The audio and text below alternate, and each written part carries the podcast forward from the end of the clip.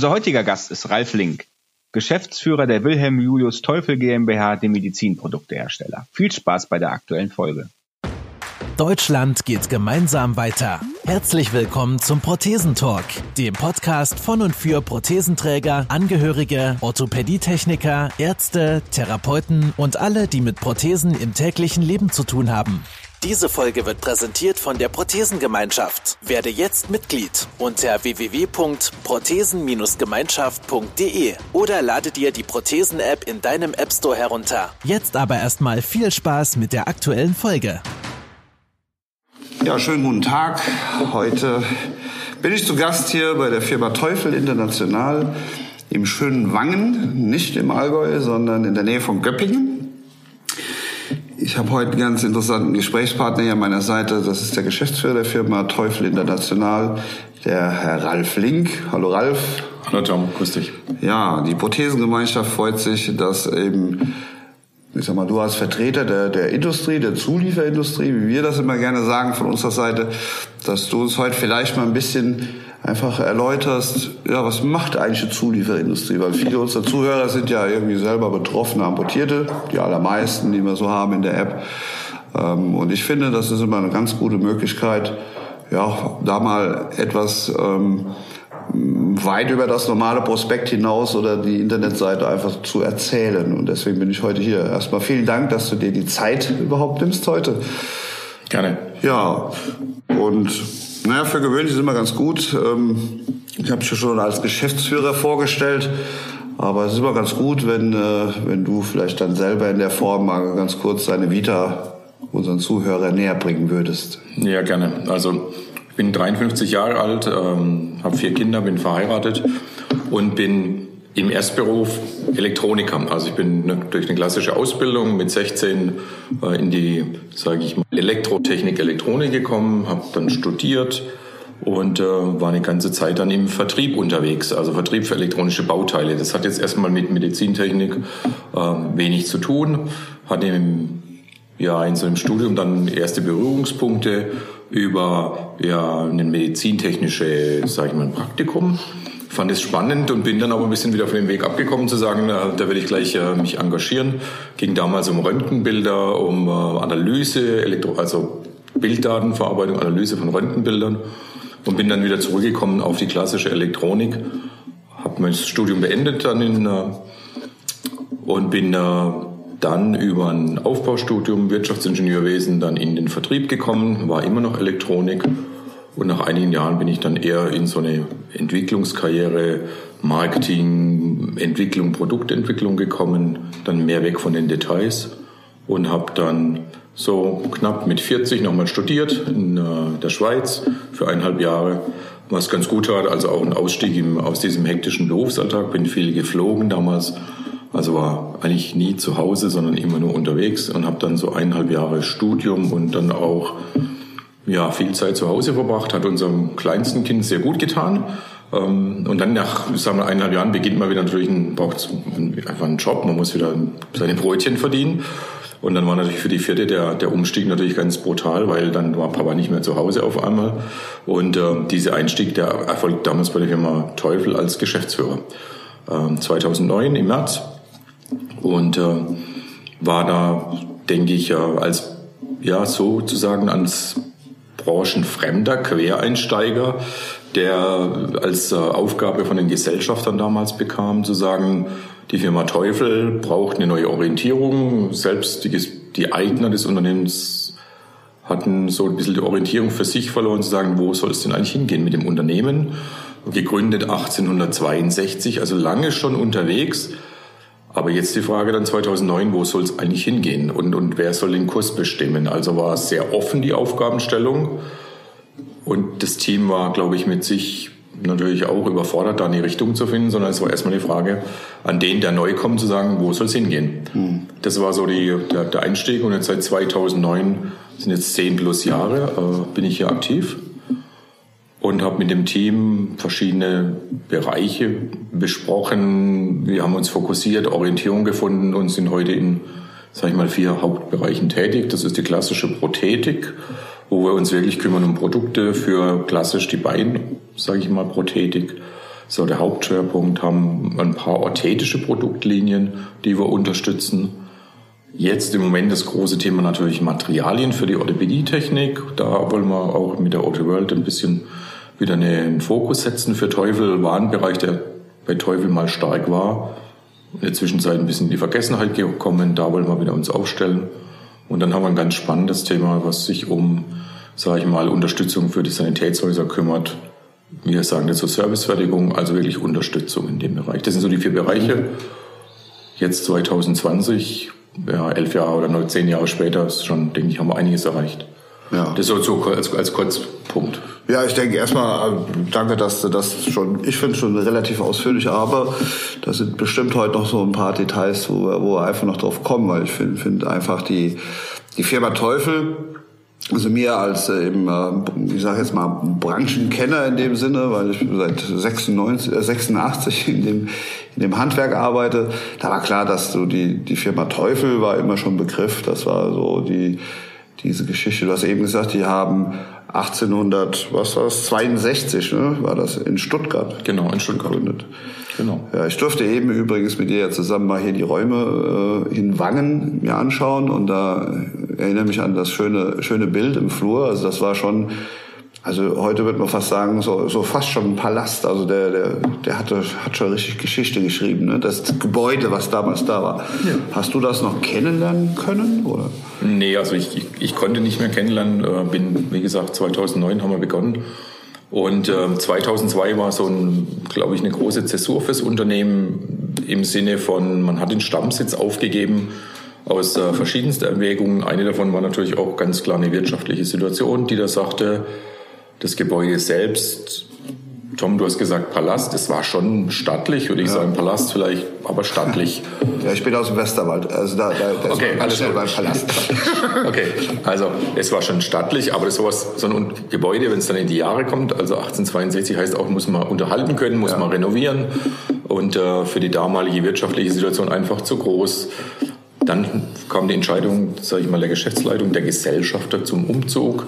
Das war aber, Entschuldigung, ich reinkriege, das war aber noch vor 2009, also bevor das war, oder war das zeitgleich sogar? Nee, es war 2002. Ah, okay. In dem Bereich zu sagen, man trennt sich ja. Und geht dann, sage ich mal, ein bisschen auf die grüne Wiese in Anführungszeichen, weg von diesem Palast, viele Stockwerke auf eine Produktionsstruktur, ebenerdig, bisschen einfacher, strukturiert sich neu.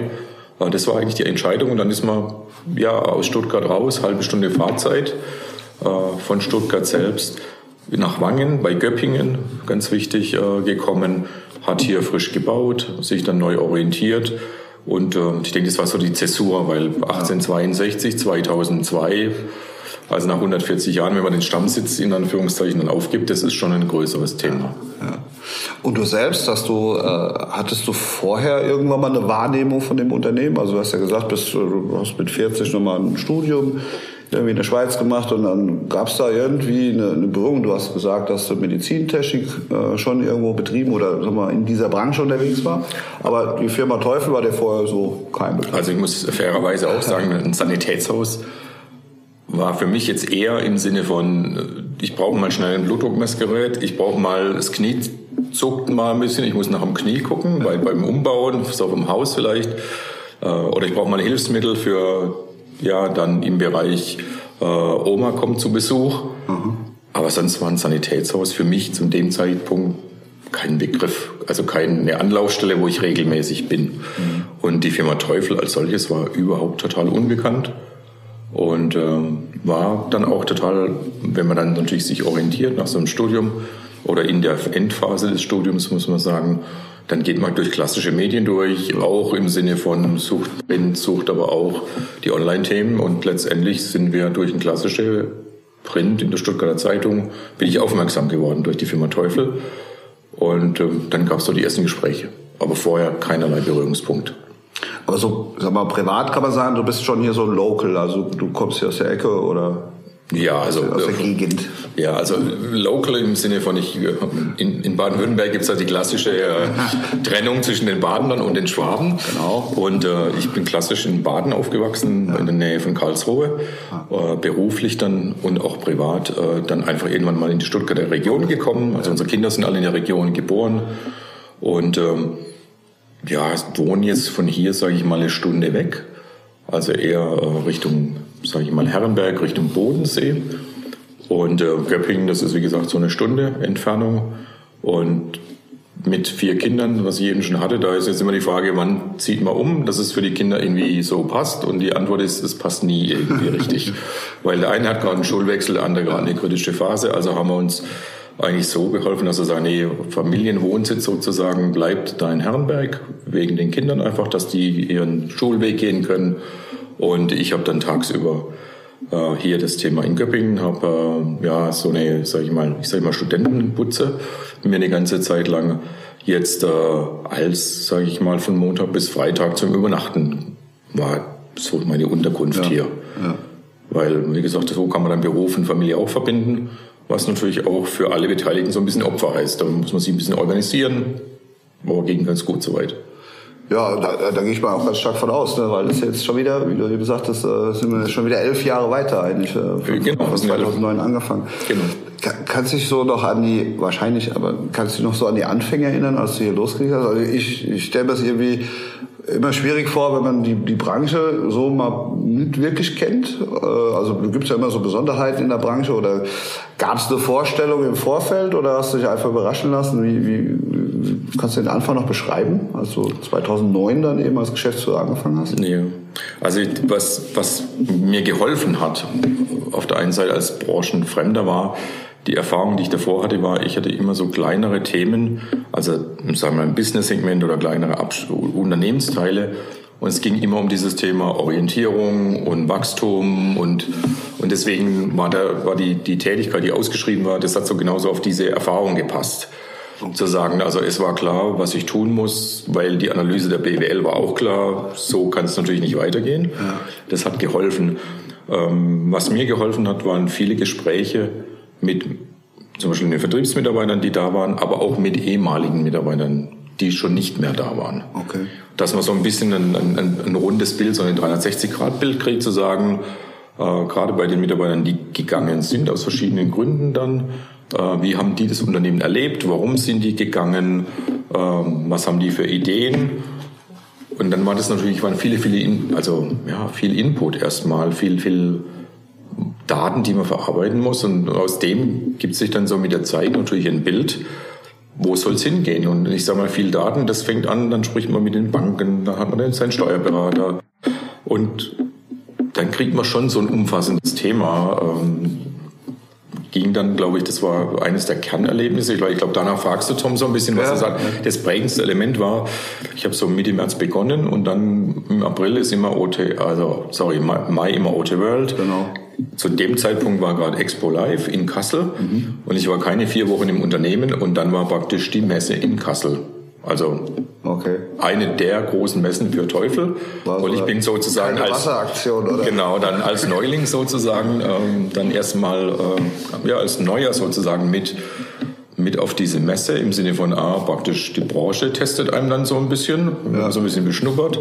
Das eigene Team testet dich so ein bisschen, zu sagen, wie, wie ist der jetzt so als Geschäftsführer? Kommt er jetzt mit zum Essen, kommt er nicht? Äh, muss der ein gehobenes Essen haben? Geht er ganz normal auch mal mit in, in ein einfaches Restaurant? Also die haben mich schon ganz schön gegrillt am Anfang alle.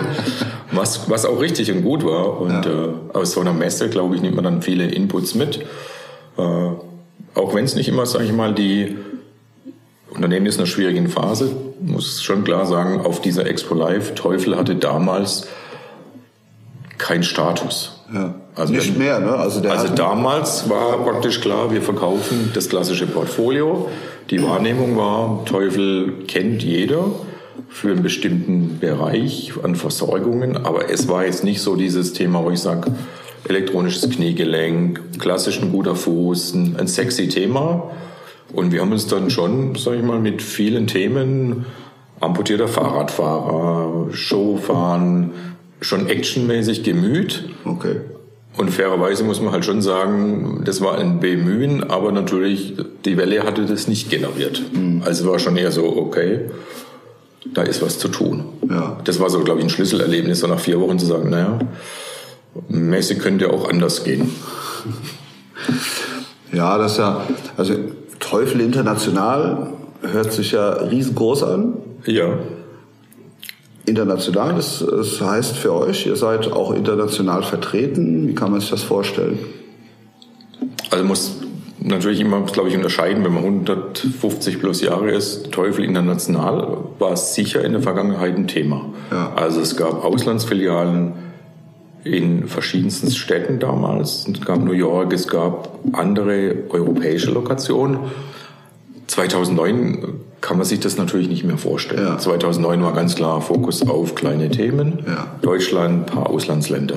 So, jetzt heute ein paar Jahre weiter hatten wir natürlich das international, haben wir geerbt von den Vorgängern, war natürlich so, so heißt die Homepage so. Heute sind wir aktiv in einer Partnerschaft in England, äh, in Newcastle oben, haben dann äh, auch äh, viel Energie in Österreich gelegt, was, was sprachlich uns sehr nahe liegt, haben eine Niederlassung gegründet in Polen und sind jetzt klassisch auch natürlich im Exportgeschäft schon Zentraleuropa durch Partnerschaften vertreten, wo wir sagen, wir bedienen diese ganzen Länder. Mhm. Aber so mit eigenen Niederlassungen, wo wir sagen, da ist jetzt wirklich Energie dahinter, das ist schon eher jetzt dieses Österreich, das Polen, das England. Und wer weiß, vielleicht das eine oder andere Mal kommen, wo wir sagen, da könnte es einfach passen. Also wir, wir beide kennen uns ja auch schon ein paar Jahre äh, persönlich mhm. ganz gut. Und ähm, ich muss schon sagen, also mir hat das sehr, sehr, sehr imponiert damals, als es hieß, äh, ja, da kommt einer, der kennt die Branche nicht. Äh, der ist da jetzt Geschäftsführer und äh, auch mir war, wie ich eben schon sagte, Teufel war immer ein Begriff. Also ging da über diese Prothesenstrümpfe, das war immer so ganz klar, die kamen einfach von der Firma Teufel. Sonst gab es da nichts für, zumindest bei uns nicht.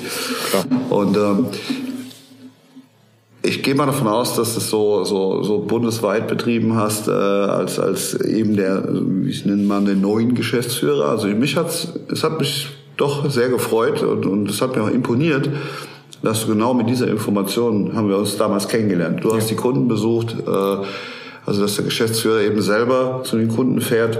Das, das war schon ganz, ganz gut. Also wie war da sonst das Feedback? Hast du da, kannst du da dich noch erinnern? Das, wie bist du empfangen worden, sagen wir mal?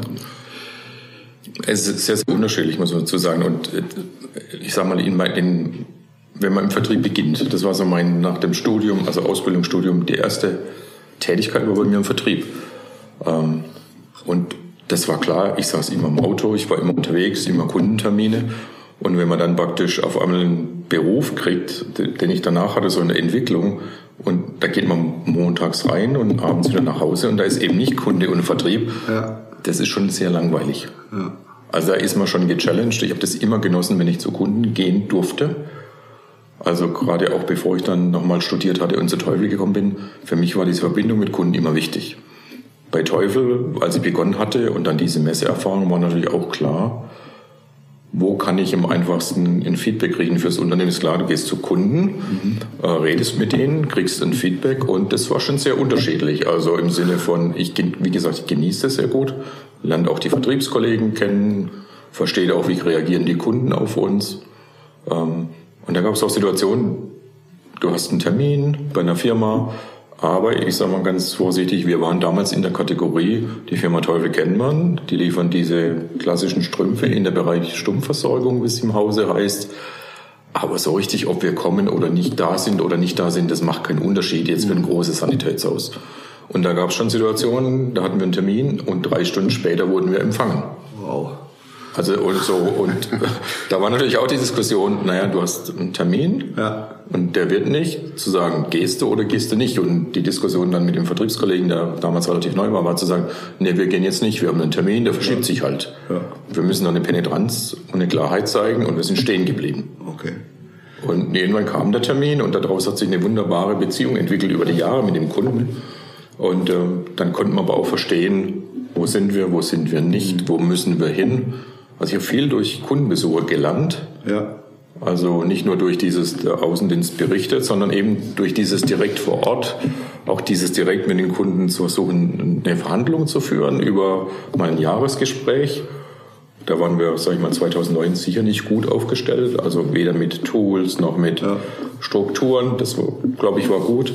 Was uns auch gut getan hat, war, denke ich mal, in der Branche sind einige einige Quereinsteiger zu dem Zeitpunkt unterwegs gewesen. Einer davon auch bei unseren Einkaufsgenossenschaften, die in Deutschland doch sehr prominent sind. Mhm. Und auch mit den Einkaufsgenossenschaften haben wir viele Lernkurven und Gespräche gehabt. Und wenn man dann gerade auch jemand hat, der auch, sage ich mal, von außen eingestiegen ist, da kann man sich ein bisschen austauschen, kann sagen, okay, also meine Wahrnehmung ist jetzt diese, was denkst denn du? Das hat geholfen. Ja.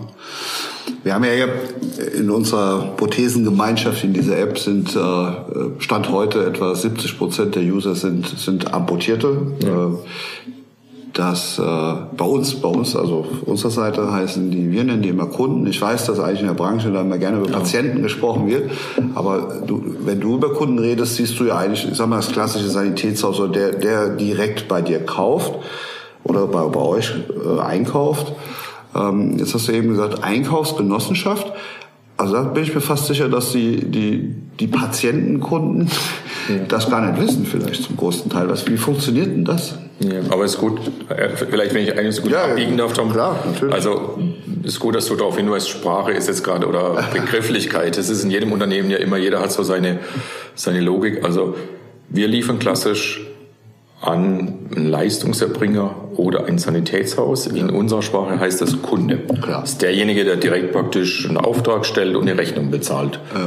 Ja. Ähm, und dann haben wir für die Produkte, sagen wir statt Patienten Anwender, sind mhm. die Anwender dieser Produkte ähm, in dem Bereich.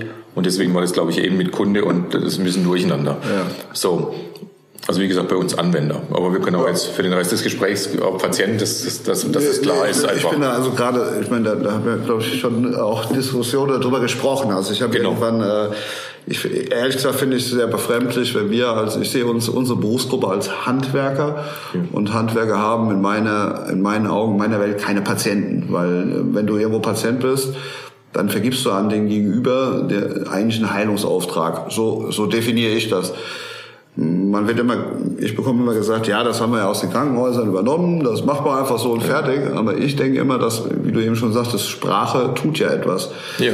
Ähm, wenn ich jetzt äh, nicht nur ausspreche, du bist mein Patient, sondern es vielleicht auch noch so ein bisschen ein Stück weit lebe mit meinem weißen Kittel, könnte sein, dass der Kunde hin und wieder denkt, ohne es bewusst zu denken, ja, dann soll der mal machen, ne? Und bei uns ist es so, also die Anwender, so wie ich sie auch gerne nenne, oder eben Kunden in direkten Bezug auf ja. uns, äh, also auf, aufs Handwerk, ähm, die müssen tatsächlich am meisten selber machen. Ne? Wir waren eben kurz bei dieser Einkaufsgenossenschaftsthematik, weil ich, ich finde es einfach spannend, ähm, vielleicht mal aus, aus deiner Sicht zu, zu lokalisieren, wie funktioniert das? Ja, also die wir mal, ein Sanitätshaus klassischerweise kann ja für sich unabhängig am Markt agieren. Ähm, und aus verschiedensten Gründen, würde ich gerne später noch was dazu sagen, gibt es auch schon, ich sage mal, eine Einkaufsgenossenschaft oder eine Leistungsgemeinschaft. Das heißt einfach, wie wir es aus anderen Branchen kennen, eine Vereinigung mehrerer gleicher Interessen, sagen wir mal jetzt Sanitätshäuser, die sich zum Ziel setzen, entweder ihren Einkauf zu konzentrieren, aber auch Vertragskonstellationen mit den Krankenkassen besser abwickeln zu können, um da Synergien zu geben oder auch werblich aufzutreten. Ja. Und wir haben in Deutschland äh, aus meiner Sicht fünf relevante Einkaufsgenossenschaften, die bundesweit agieren, die äh, letztendlich auch mit uns, mit der Firma Teufel, dann sagen wir Zentralregulierer der Maßnahmen über Einkaufskonditionen, Lieferkonditionen äh, abschließen. Und äh, ich sag mal, da gibt's das finde ich in Deutschland sehr gut, dass man sagt, ah, es gibt diese Einkaufs- oder Leistungsgemeinschaften und da gibt es schon eine klare Differenzierung. Äh, so im Sinne, welcher Deckel und welcher Topf gehört da zusammen. Das hat was mit der Größe von einem Sanitätshaus zu tun oder vielleicht der Ausrichtung, in welche Spezialität gehe ich. Möchte ich werblich unterstützt werden oder möchte ich das vielleicht nicht? Wie groß ist mein Betrieb? Also es ist ein weites Spektrum, äh, was wir da haben an Einkaufsgenossenschaften. Und einfach, um auch mal eine Zahl zu geben, dass man das einschätzen kann, was ist das? Da gibt's äh, im, im Einkaufsvolumen messen die sich immer, also was kauft so eine Gemeinschaft ein. Ich sag mal, es geht irgendwo bei 60 Millionen Euro vielleicht los mhm. und geht dann hoch bis fast auf 500 Millionen, also eine halbe Milliarde Euro, was schon ganz schön viel Geld ist in dem Bereich. Aber nicht schon bei Teufel. Nicht nur bei Teufel. danke, danke Tom, ja. Wäre schön. Ähm, also Gesamtumsatz, ja, muss man klar machen. das ist ein, natürlich auch, wenn man gerade im Reha-Bereich geht, da gibt es ja. gewaltige Summen. Ähm, da, Tom, wenn ich ergänzen darf, Teufel, Unternehmen mit 40 Mitarbeitern, wir reden schon über Millionen und nicht über Milliarden. Also wir sind da ganz klein, ganz kleines Licht da dran, klar. Ja, wobei, also vielleicht abschließend hochspannende Sache mit den äh, Einkaufsgenossenschaften eben der Endverbraucher oder Anwender bekommt das ja in der, an der Stelle gar nicht mit. Aber äh, was er mitbekommt, ist, dass natürlich immer, es gibt ein Vertragswesen mit Kostenträger und ähm, ich, ich kann mich noch sehr, sehr gut erinnern, als ich in, war ich vielleicht erst Gesellenjahr damals, als so die, die eine Genossenschaft da in, in die halt diese Messe immer ver, veranstaltet in Kassel, ja. als die dann geboren wurde und wir als Mini-Sanitätshaus mit damals, ich weiß nicht, fünf Mitarbeiterinnen und Mitarbeiter, äh, sagte der Chef, stellt euch mal vor, wir bekommen jetzt von einer, äh, von der Firma Mayra, das war damals der Rollstuhlhersteller, ja. da bekommen wir 25 Prozent, nur weil wir in dieser Genossenschaft sind. Vorher haben wir gar nichts bekommen. Und äh, also da, an der Stelle war das echt sinnvoll. Und ich glaube, das ist heute noch eine, eine relativ gute Möglichkeit, auch wirklich für kleine Häuser noch halbwegs ganz gute Konditionen zu erreichen. Ansonsten ist es ja schon immer ein bisschen schwierig. Ne? Also wenn man so in Konditionsverhandlungen geht, da muss ja, ist ja ein Geben und Nehmen letzten Endes. Wenn ich ein kleines Haus bin, ähm, habe ich halt meistens nicht so viel Abnahme, dass ich da irgendeine Verhandlungsbasis äh, hätte. Aber dazu vielleicht habt ihr oder du so, so einen etwaigen Überblick, wie viele so Sanitätshäuser es überhaupt noch gibt in Deutschland? Also also aus. Es gibt ja immer so Schätzungen, also man weiß ja nicht genau, aber. Ja, ja also wir, wir schätzen irgendwo, sage ich mal, relevant eineinhalb bis 2000 Sanitätshäuser ja. äh, in Deutschland, was für unsere, sage ich mal, Größe ähm, Größe im Sinne von Fläche, aber auch Einwohnerzahl, ähm, denke ich, ist eine sehr gute Flächenversorgung, auch im Sinne von Auswahl als für den Anwendern. Äh, wir vergleichen das mal ganz kurz mit, wenn wir die polnische Niederlassung angucken. Wir gehen in Polen natürlich von weniger äh, Einwohnern aus, einer anderen Fläche. Mhm. Aber selbst wenn wir sagen, das wäre Hälfte, Polen gibt es heute relevante prothetische Versorgung 80. Es gibt 80 wirkliche prothetische Betriebe, die ganz ja. Polen abdecken. Was ja eigentlich ist, wenn man dann, können wir jetzt Europa-Vergleich da weitergehen? Ja. Wenn zum Beispiel nach, äh, gehen wir mal nach Spanien oder Italien, wo ähm. dann, ich glaube, da gibt's dann äh, Norden, Süden, Mitte, die ganz großen Zentren. Da gibt's, sagen wir so, in Italien gibt's zwei große, sage ich mal, Zentren, die, also ganz große Zentren. Äh, wenn wir jetzt, sage ich mal, nach England gehen, kenne ich mich besser aus wie ja, Spanien. Okay. Spanien muss ich passen. Spanien ist ähnlich wie Italien. Spanien, also die okay. haben auch ihre Zentren da. Die haben Zentren. Äh, ich, ich gehe heute von, sagen wir in England, äh, gehen wir von großen Fertigungszentren aus. Da gibt's zwischen 10 und 20 relevante für, für ganz Für ganz letztendlich Großbritannien in unserer Sprachregelung. Und da sieht man schon die unterschiedliche Konzentration. Sieht, glaube ich, auch die Unterschiedlichkeit der Abrechnungs- oder Gesundheitssysteme. Ja. Ähm, und für mich persönlich, als ich bin ja auch Versicherter ganz normal, ja, ja. Äh, wenn man das dann vergleicht, also beruflich hat man die Erfahrung, aber vergleicht und sagt, als, wie geht's mir als Versichertem damit, finde ich das natürlich schon ein eine tolle Situation, wenn wir sagen, wir haben 1500 oder 2000, genau weiß man es nicht, aber verglichen mit 80 oder 20 oder, oder 3, natürlich ein schönes Thema, dass ich sage, ich habe da eine Auswahl, ich habe da eine Regionalität, eigentlich eine tolle Sache, verglichen mit immer. Und, und trotzdem nehmen wir es natürlich das deutsche Gesundheitssystem manchmal sehr zwiegespalten wahr. Ja. Mir hilft es, wie gesagt, als Versicherter rein privat immer mal die Situation im Ausland zu sehen und dann für mich zu reflektieren, wie ist hier? Ist es wirklich so schrecklich, wie wir alle denken? Oder ist es, ja, könnte besser sein, aber. Da teile ich absolut auch deine Erfahrungen. Also hin und wieder war ich auch schon mal im Ausland unterwegs und ja einfach äh, da beruflich bedingt äh, fragt und äh, fragt man nach und äh, dann irgendwo triffst du immer den Amputierten, mit dem du reden kannst, ähm, weil du halt einfach darauf achtest und äh, da, da muss ich schon immer sagen, hm, ja, natürlich verstehe ich mir den Einzelnen, der jetzt gerade irgendeine Leistung nicht bekommt, äh, durchaus. Aber so in der in Summe gesehen ist es schon und wahrscheinlich nach wie vor noch das beste Gesundheitssystem, wenn, wenn auch nicht für uns gefühlt immer, aber was, was, was es fast auf dem Planeten hier gibt. Also es gibt sicherlich noch ein paar äh, andere Möglichkeiten, wie man das Geld verteilt, aber wenn man jetzt nur mal von der technischen Orthopädie ausgeht, Ähm, ja, das hat schon einen Grund, warum zum Beispiel die, äh, der Weltkongress tatsächlich in, in Deutschland stattfindet ja. und, und, tatsächlich nicht in den USA. Wobei die USA ja eigentlich äh, wie in vielen Dingen in der Welt ja immer so mal entwicklungstechnisch da sehr weit meistens uns voraus ist. Und das wäre auch mein nächstes Stichwort, die, die Überleitung ähm, zu eurem, ich nenne mal Partner, ähm, ja. Mit dem ihr wie lange jetzt schon zusammenarbeitet, also mit der Firma Ohio Willowwood seid ihr da? Wir sind seit September 2009 zusammen. Auch schon seit 2009. Ja, hatten, hatten äh, letztes Jahr zehnjähriges Jubiläum und äh, du hattest ja eben nach Schlüsselerlebnissen genau. gefragt. Äh, das war dann schon so branchenfremder Geschäftsführer, mal gerade ein paar Monate im Amt. Und dann kam natürlich so eine Anfrage, Partnerschaft zusammen mit Willewood. Ähm, wie triffst du so eine Entscheidung für, man ist natürlich da noch nicht sattelfest verglichen ja. zu heute. Und ähm, das war schon sehr stressig, so eine Phase, weil man sich überlegt, können die zu uns passen? Mhm.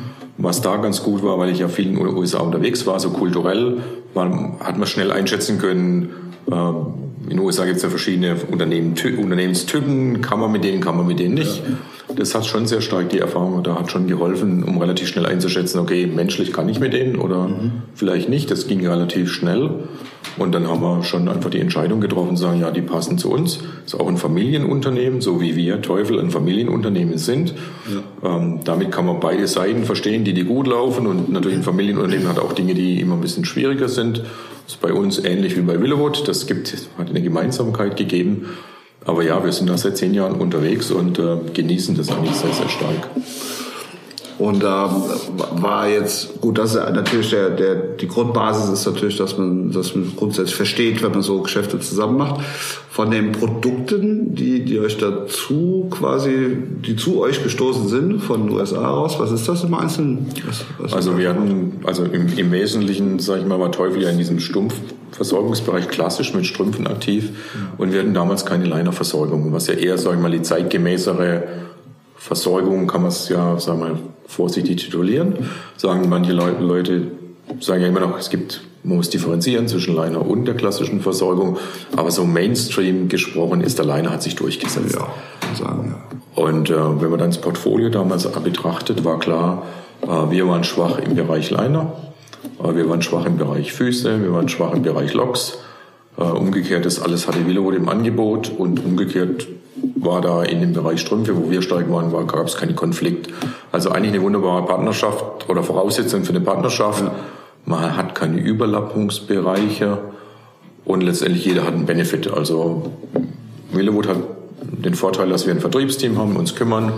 Wir haben den Benefit, dass die ein Produktportfolio mitbringen, was uns als Teufel praktisch interessanter macht. Äh, Technologie auch im Bereich spezielle Liner, die individuell praktisch für einen Anwender passend äh, sein können, weil, sage ich mal, Verbrennung, Narben, etc. Ja, ja. Also kam auch ein Stück Technologie dazu, was es noch spannender macht. Also eigentlich perfekte Voraussetzungen, dass es klappen kann. Es war natürlich Arbeit, dass es klappt. Ja. Also es ist die Voraussetzungen waren gut, aber es war halt zu tun und wir haben viel Energie und Zeit investiert auf beiden Seiten. Und äh, da sind auch Freundschaften entstanden. Also geht's über das Business halt einfach weg, zu sagen, man macht Geschäfte zusammen, das ist immer toll. Aber da wächst natürlich auch eine Wertschätzung zusammen. Da gibt's dann auch Freundschaften, die, die einfach existieren und das ist was Schönes dabei. Also sowas zu erleben ist was Schönes. Ja, wobei auf der anderen Seite, ich glaube, es braucht ja auch immer gewisse Reibungs- äh, oder Konflikte, sagen wir mal in Anführungszeichen. Ich, ich glaube, es ist dann an, an vielen Stellen noch nicht so einfach, äh, wenn wir eben schon über den deutschen Markt ganz kurz gesprochen haben und, und sicherlich äh, glaube ich, sehr viel Insiderwissen haben wir beide, aber das, das hat ja Jahre gedauert, bis wir das erfahren haben, wie, wie es wohl läuft. Ja. Wenn dann jetzt, ähm, selbst von der gleichen Branche, aber ganz andere, man sagt immer so, andere Länder, andere Sitten. Ne? Jetzt kommt dann, so stelle ich mir vor, ein Partner, von, ob aus den USA oder woanders her, und sagt, okay, der deutsche Markt, wir haben ein super Produkt, die wissen vielleicht noch die Schätzwerte. Äh, man schätzt, es gibt in Deutschland 250.000 Amputierte, so die brauchen jetzt alle leider. Könnte ja eine riesen hohe Erwartungshaltung dahinter stecken, unter Umständen. Ja. Also, wie geht man damit um oder ging man überhaupt damit um, war das? Also ich glaube, was, was, was damals schon schön war in der, wenn man so eine Beziehung beginnt, ich sagte gerade Familienunternehmen. Bei Willowwood war damals gerade auch im Familienunternehmen so ein Generationswechsel in Arbeit. Heißt praktisch, es gab die Firma Abogast und äh, der Senior war schon so weit, dass er sagt, eigentlich würde er ganz gern seine Kinder übergeben, aber die waren vom Alter und von der Ausbildung noch nicht so weit. Und deswegen gab es damals bei Willowwood zwei Fremdmanager, also einmal im Marketing und einmal für dieses Generelle als Geschäftsführer, die den Prozess dieser Übergabe äh, begleitet haben. Mhm. Und das waren meine Hauptansprechpartner. Okay. Die wiederum und da kommt wieder so eine Parallelität. Die hatten von Orthopädie-Technik keinerlei Ahnung. Das also waren auch ganz gut in der Stelle, oder? War praktisch auch, waren auch Fremdeinsteiger, die sich mit ganz anderen Themen beschäftigt hatten. Ja. Und ähm, das war dann auch ganz gut. Aha. Also vielleicht war das auch der Schlüssel des Erfolgs. Ich kann es nicht sagen, aber das war einfach die Gesprächsbasis war dann nie so, ich sag mal, verkopft, dass man sich um die Prozent von und ja. wie, sondern es war wichtig, dass man den deutschen Markt bearbeitet. Es war wichtig, dass es ein Vertriebskonzept gibt, was wir liefern konnten. Und auf dieser Basis haben wir eigentlich die Partnerschaft begonnen und haben dann Stück für Stück einfach die Bereiche aufgebaut. Ähm, ich glaube, das war schon einfach gut in der Zusammensetzung personell einfach. Ja, ich finde es auch, also ich bin echt total wirklich begeistert heute für den Tag. Also du hast mir die, das Unternehmen gezeigt. Ähm, ich habe viele Dinge entdeckt, die ich auch früher schon gemacht habe. Also die Tradition ist noch da, wird ja. aber dann gleichzeitig ein Stück weit aufgefüllt mit den aktuellen Marktanforderungen. Also ich finde es halt eine tolle Mischung, die ihr hier habt. Ähm, macht einfach macht Spaß, weil da, da entdeckst du viel dein Handwerk drin, aber du entdeckst vor allen Dingen auch, dass da der Blick in die Zukunft halt da ist. Ähm, sicher muss ja jedes Unternehmen irgendwie tun wollen. Mhm. Ähm, jetzt hast, haben wir eben schon mal über die, die, den OT-Messe, wie man so schön sagt, das ist ja eigentlich ein Weltkongress der Orthopädietechnik, der alle zwei Jahre in Leipzig stattfindet. Ähm, der steht jetzt vor der Haustür. Ja. Wie fühlt sich das so an als, als ich sag mal, industrieller Hersteller? Da muss man ja eigentlich liefern, ne? Oder eine Erwartungshaltung ist ja schon da, immer alle zwei Jahre. Also wir haben, wir besuchen als, als Firma Teufel immer die OT World, alle zwei Jahre, wechselseitig dann die Expo Live. Und ähm, für uns ist es schon immer eine Möglichkeit, die Kommunikation an den breiteren Markt. Mhm. Klar haben wir natürlich mit dem Vertriebsteam jeden Tag die Kommunikation, aber wenn man sich so ein umfassendes Bild machen will, als einer unserer Sanitätshäuser Kunden, dann ist natürlich so eine Show natürlich schon ideal im Sinne von, da fängt sie an mit große Fläche, kleine Fläche, ja. ist da was, was begeistert, äh, wird es gut präsentiert, wie, sagen wir, ist das Team, also wie, wie stellen die sich da, sind die gut drauf, sind die vielleicht ein bisschen müde? Ja. Also so eine Messe ist schon für uns ein Spannungsbogen und für uns, sagen wir in den letzten elf Jahren zumindest, war das immer der Anspruch, dass wir da immer eine Scheibchen, drauf, Scheibchen drauflegen wollen. Gerade auch, das, vielleicht ist das auch so ein genetischer Defekt bei mir. Äh, Expo Live 2009 war jetzt nicht so spannend. Also es hat echt ein bisschen wehgetan, wenn man frisch kommt und nicht wahrgenommen wird. Und wir haben bestimmte Akzente immer gesetzt. Äh, vielleicht so ein Beispiel, wir haben unser Logo, Firmenlogo irgendwann mal modernisiert aktualisiert und das haben wir einen Tag vor der Messe getan. Also haben wir praktisch immer gezündet auf der Messe, wir haben immer bestimmte Themen praktisch auf der Messe ausgestellt und äh, da ist noch ein Spannungsbogen da, weil man arbeitet letztendlich nach der Messe ist vor der Messe. Man arbeitet immer so zwölf Monate auf diese nächste Messe zu. Und so ist es dieses Jahr auch, dass wir sagen, wir wollen da ein paar Akzente setzen, äh, werden uns flächentechnisch anders präsentieren. Okay. Fläche ist auch mal natürlich auch ein, ein Thema. Wir werden inhaltlich auf diesen Flächen was anderes zeigen wie sonst. Mhm. Wenn äh, die, das, das Wachstum, was wir jetzt eingeleitet haben, über jetzt neue Mitarbeiter eingestellt, die präsentieren. Also es ist ein runder Bogen. Und äh, ich sage mal, der Spannungsbogen ist natürlich immer dann am ersten oder am Abend vor der Messe gehen wir immer gemeinsam essen zusammen, mhm. so ein bisschen das Team zusammenbringen, auf die auf diese, ja, auf die Messe vorbereiten, ist natürlich immer spannend und dann kommt der erste Tag nach dem Motto, Messe geht auf und das, das, das, ist natürlich immer so, das ist interessant. Also ist immer die, die ersten paar Stunden sind immer ganz schön spannend. Ja. Wie läuft die Messe an und was passiert da? Ja, so ein Stück weit wie, ich denke mal, so Lampenfieber hat man schon ein bisschen, ne? Ja, also, klar, klar, klar. Weil ja eine gewisse Vorstellung, wie das wohl laufen soll und äh, dann kriegst du ein Feedback und ähm, im besten Fall ist es so, wie er es vorgestellt hat. Das Feedback. Aber es ist Lampenfieber im, im, im, im klaren Fall, weil du arbeitest zwölf Monate auf diese Messe hin. Ja. Aber es gibt natürlich keine Garantie, was du dir ausgedacht hast. Es funktioniert, es wird angenommen, muss immer gucken. Mhm. Ist Spannung. Aber wie gesagt, für uns sind diese Messen ist immer so ein klassisches Kommunikationsthema. Deswegen legen wir auch da viel, viel Energie und Fokus rein. Okay. Also habe ich ja wahrscheinlich auch so richtig verstanden, äh, das ist natürlich eine, das ist eine Kommunikationsfläche im Endeffekt, kann man schon sagen. Ne? Das ist so ein, so ein Branchenbarometer, kann man auch fast sagen. Ähm, um zu schauen, was machen auch die anderen am Markt. Weil ich erinnere mich noch, also, also früher war es ja immer, ganz früher war es immer nur alle drei Jahre. Und dann hat man es auf alle zwei Jahre irgendwie mal äh, sich festgelegt und da waren so die ersten Reaktionen nach dem Motto, äh, hat die Industrie gesagt, was sollen wir alle zwei Jahre Neues präsentieren? Das geht ja. gar nicht so schnell. Und ähm, ich habe dann immer so ein bisschen auf meine Art hin gesagt, naja, jetzt hatte der Rollstuhlhersteller ganz pfiffig neu präsentiert, den Rollstuhl von vor zwei Jahren, aber mit einer anderen Farbe. Das war dann das jetzt, Highlight der Messe. Jetzt in Rot. Ja, aber es ist eigentlich auf der anderen Seite, die, die sinnvollere Sache ist ja durchaus die, die du genannt hast, ne? dass die Branche sich da über mehrere Tage trifft. Da gibt's ja noch dieses Kongressprogramm dazu. Ja. Und auch international ist äh, sicherlich spannend sich da mal äh, ja, auszutauschen, einfach vielleicht sogar neue Kontakte zu machen. Wie stehst du dem gegenüber? Äh, es war mal so, es war ja mal so, dass einen sogenannten Publikumstag gegeben hat. Ähm, ob das jetzt vor 2009 war, weiß ich gar nicht. Kann sein. Das heißt, dass man irgendwie gesagt hat, nicht nur Fachbesucher können kommen, sondern eben auch äh, Prothesenträger, ja. die sich ja auch jetzt irgendwie immer mal da sehen lassen, aber die kamen damals so im, im, äh, so im großen Stil, sagen wir mal. Und ich kann mich erinnern, dass der ein oder andere Hersteller, ihr wart nicht dabei, äh, im Übrigen gesagt hat, nee, also Endverbraucher wollen wir ja gar, eigentlich gar keine haben, weil das sind nicht wirklich unsere Kunden, was ja nicht falsch ist. Also, naja. also es ist, wie gesagt, ich komme aus einer anderen ja. ganz anderen Ecke.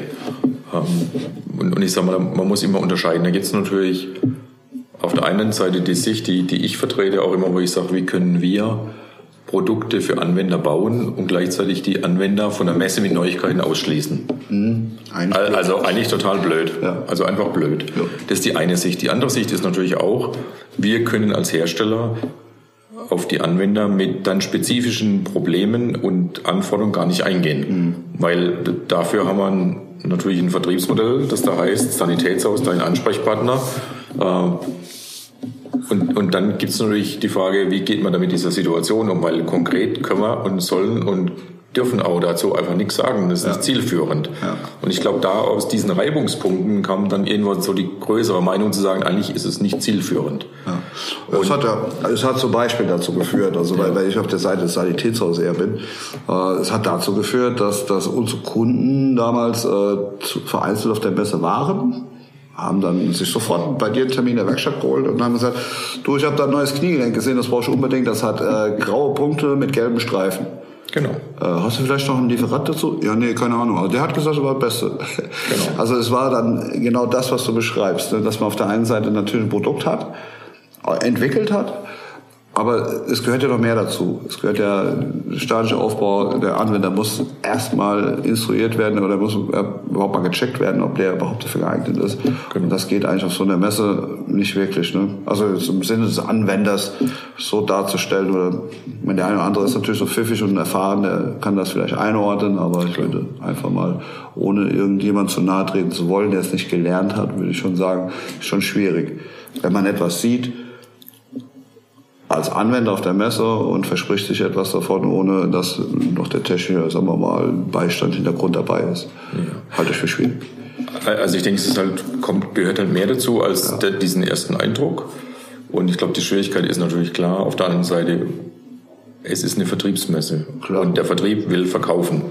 Also das heißt natürlich, so wie wir natürlich auch alle immer von unseren Produkten überzeugt sind und das natürlich werblich ja. auch zum Ausdruck bringen, wird es unser Wettbewerb auch tun. Also die ja, Orientierung, glaube ich, ist dann schon schwierig für alle Beteiligten. Ähm, ich hätte mir, aber wie gesagt, wurde nochmal anders entschieden. Ich hätte mir gut vorstellen können, dass man das ganz klar trennt in, es gibt N Tage, sagen wir mal drei, da ist es eine reine Fachpublikumsveranstaltung. Es gibt einen Anwendertag, wo man ganz klar trennt. Dann weiß auch jeder, wie mit umgehen, dass das wirklich sauber läuft. Fände ich spannend, weil wie gesagt, mir kommt das immer noch komisch vor zu sagen, wir produzieren Produkt Produkte und am Ende derjenige, der dann als Betroffener, als Anwender da, der, der wird einfach ausgeschlossen. Das fühlt sich für mich einfach nicht gut an. Gut an, ja.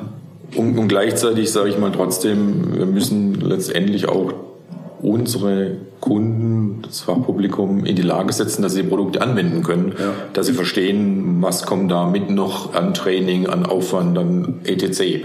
Und es sind zwei verschiedene Themen, so wie du sagst, nur weil es nachher drei rote Punkte hat. Ist zwar toll, aber da fehlt noch eine Geschichte dazu. Deswegen glaube ich, trennen wäre gut, aber ich habe es eben gesagt, wir sind 40 Mannequin, also da ist jetzt das, wir waren nicht das entscheidende Kriterium zu sagen, jetzt machen wir mal anders. Was da vielleicht an der Stelle hier und da Unterstützung bieten kann, ist äh, die sogenannte schöne digitale Welt, in der wir beide uns jetzt im Übrigen auch befinden. Ja. Das ist zum Beispiel ähm, so eine App der Prothesengemeinschaft.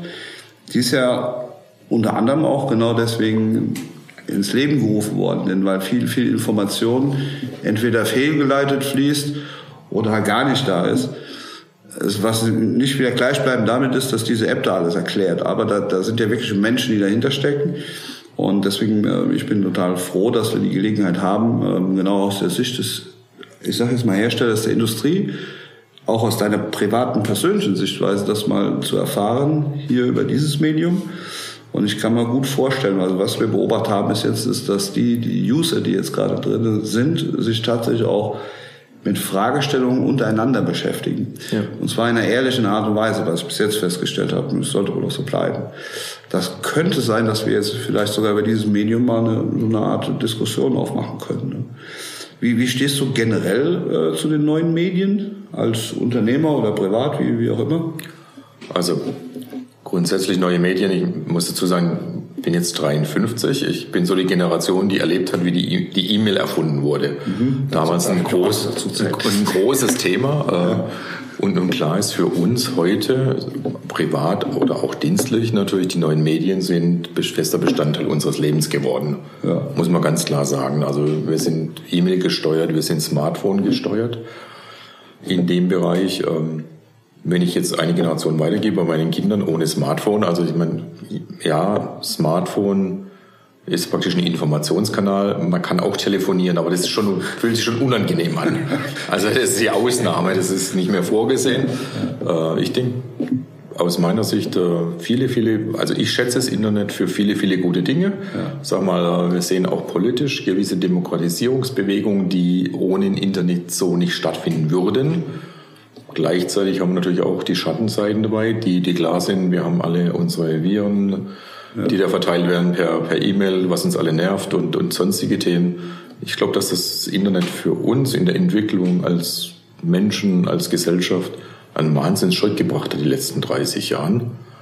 Ich schätze auch, dass wir gerade diese Fachkommunikation, gruppenspezifische Themen, dass das ohne Internet kaum möglich wäre, in dieser bequemen Art jetzt. Ja. Zu sagen, wir haben ähm, ja, jetzt hier gerade ein, ein, Forum für ein ganz spezielles Thema.